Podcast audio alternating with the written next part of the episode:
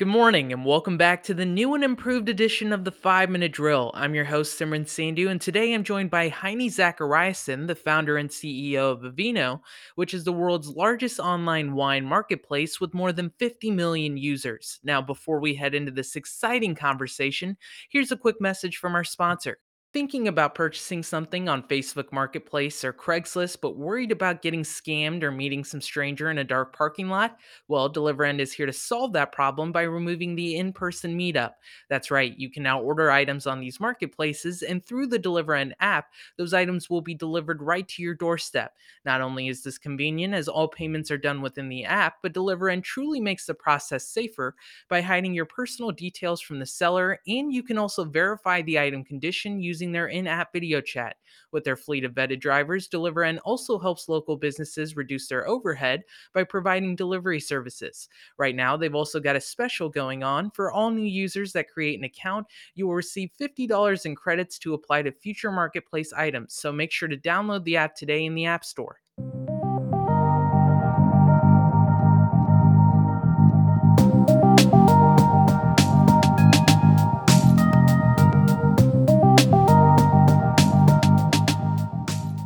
Heini, thanks for joining me this morning. Very glad to be here. So, I want to start off our conversation this morning by acknowledging just how successful Vivino has become. Your company is a little over 10 years old, but it's now the world's largest online marketplace for wine and the most downloaded wine app. So, can you share a bit about what made you want to start this company and how were you able to come in and really disrupt this space? Yeah, I think I think the the core of it is really that I saw a problem that I had and thought, hey, maybe others have the same question, the, the same problem. And the problem was, you know, walking into a supermarket and seeing this wall of wine and not knowing what to buy, not knowing what is good and what's not so good. So uh, that that's really the problem we set out to solve to help people, you know, drink better wine, and that's been what we wanted to do from day one. And uh, you know, I'm not sure all your listeners know the app, but basically you can take a picture with the Vivino app of any bottle of wine in the world, and we'll give you rating, what it tastes like, the price, and you can even buy it on the app. Okay, so there are a lot of really unique features that you just listed, and clearly investors are optimistic. I mean, you just raised an additional $155 million as you reached 50 million users on your platform. So, what would you say they're most excited about when it comes to the future of this company? Yeah, I think you really touched upon it right there. It, it's really the growth of of our community and really the growth of of the marketplace, meaning e-commerce inside the app that investors said, okay, you know, you have these 50 million users and only a small part of them are still buying and and the 50 million keeps growing. So there's enormous potential there. And and obviously in the last last year since since COVID started, we've sort of accelerated our growth. So they've just seen enormous potential in really, really taking on the $300 billion wine uh, market in the world. And rightfully so. I mean, you guys are working on some really innovative projects. I recently read that you're using machine learning to help wine drinkers understand what a wine tastes like and the likelihood they will like it before they taste it. Could you elaborate a bit about this process and what kind of experience this will bring for the consumer? Yeah, something that's super exciting for us is is the, all the data we've built there. But first and foremost, it's like we've built amazing data about what wine tastes like. Right? We have 13 million bottles of wine inside the app, and then we have reviews on top of that. Then we've used machine learning to really understand what does this wine taste like, which means inside the app now you can see in a structured form what every single wine tastes like. So that all was like stage one in, in, in what we're trying to build. The next thing we do is we start to really understand what people like, then put those two things together. And we're now, you know, looking at the feature that's releasing right now, which we call Match for You.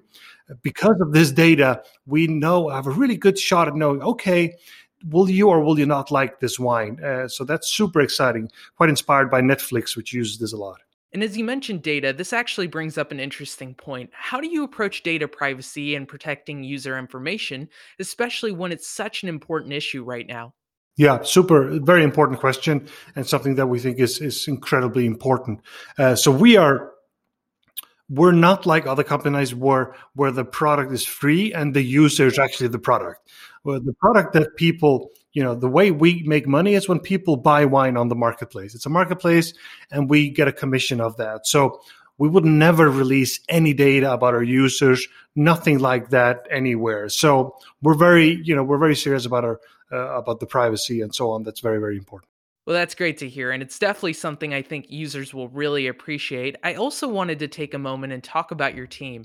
You know, it's no secret that it takes strong leadership and an exceptional team to accomplish the things that you guys have. And so I'm curious, what exactly does great leadership look like to you? Wow, that's a good question. I think that we could do a, a longer interview on that alone. Um, I, I, think you know we have a certain style. I've worked both in, in in Europe as a leader, but also in the U.S. Um, but I really like a leadership form where we give responsibility.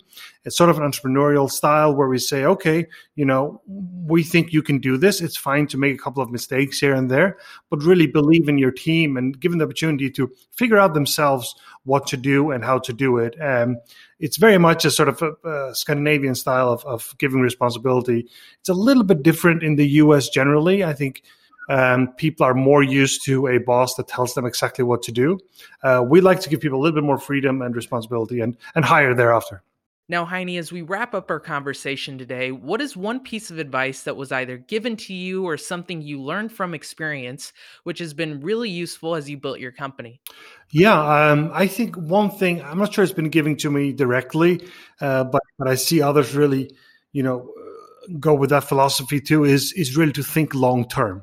Um, we we never think short term. We've been doing this for ten years, and everything we do is to really improve ourselves in the future and build the best possible product, and never sort of think short term solutions or uh, short term to make money. Think long term. I think that will always serve you best. I think that's really great advice. Thank you so much, Heini, for taking the time to share these insights with our listeners, and I look forward to following along with your guys' journey. Thank you very much for having me on. It's a pleasure. And folks, that wraps up today's interview with Heini Zachariasen, the founder and CEO of Vivino. If you enjoyed the episode, make sure to give us a rating or leave a review on Apple Podcasts, and we will catch you again in two weeks with another episode of the 5 Minute Drill. In the meantime, take care and have a great rest of your week.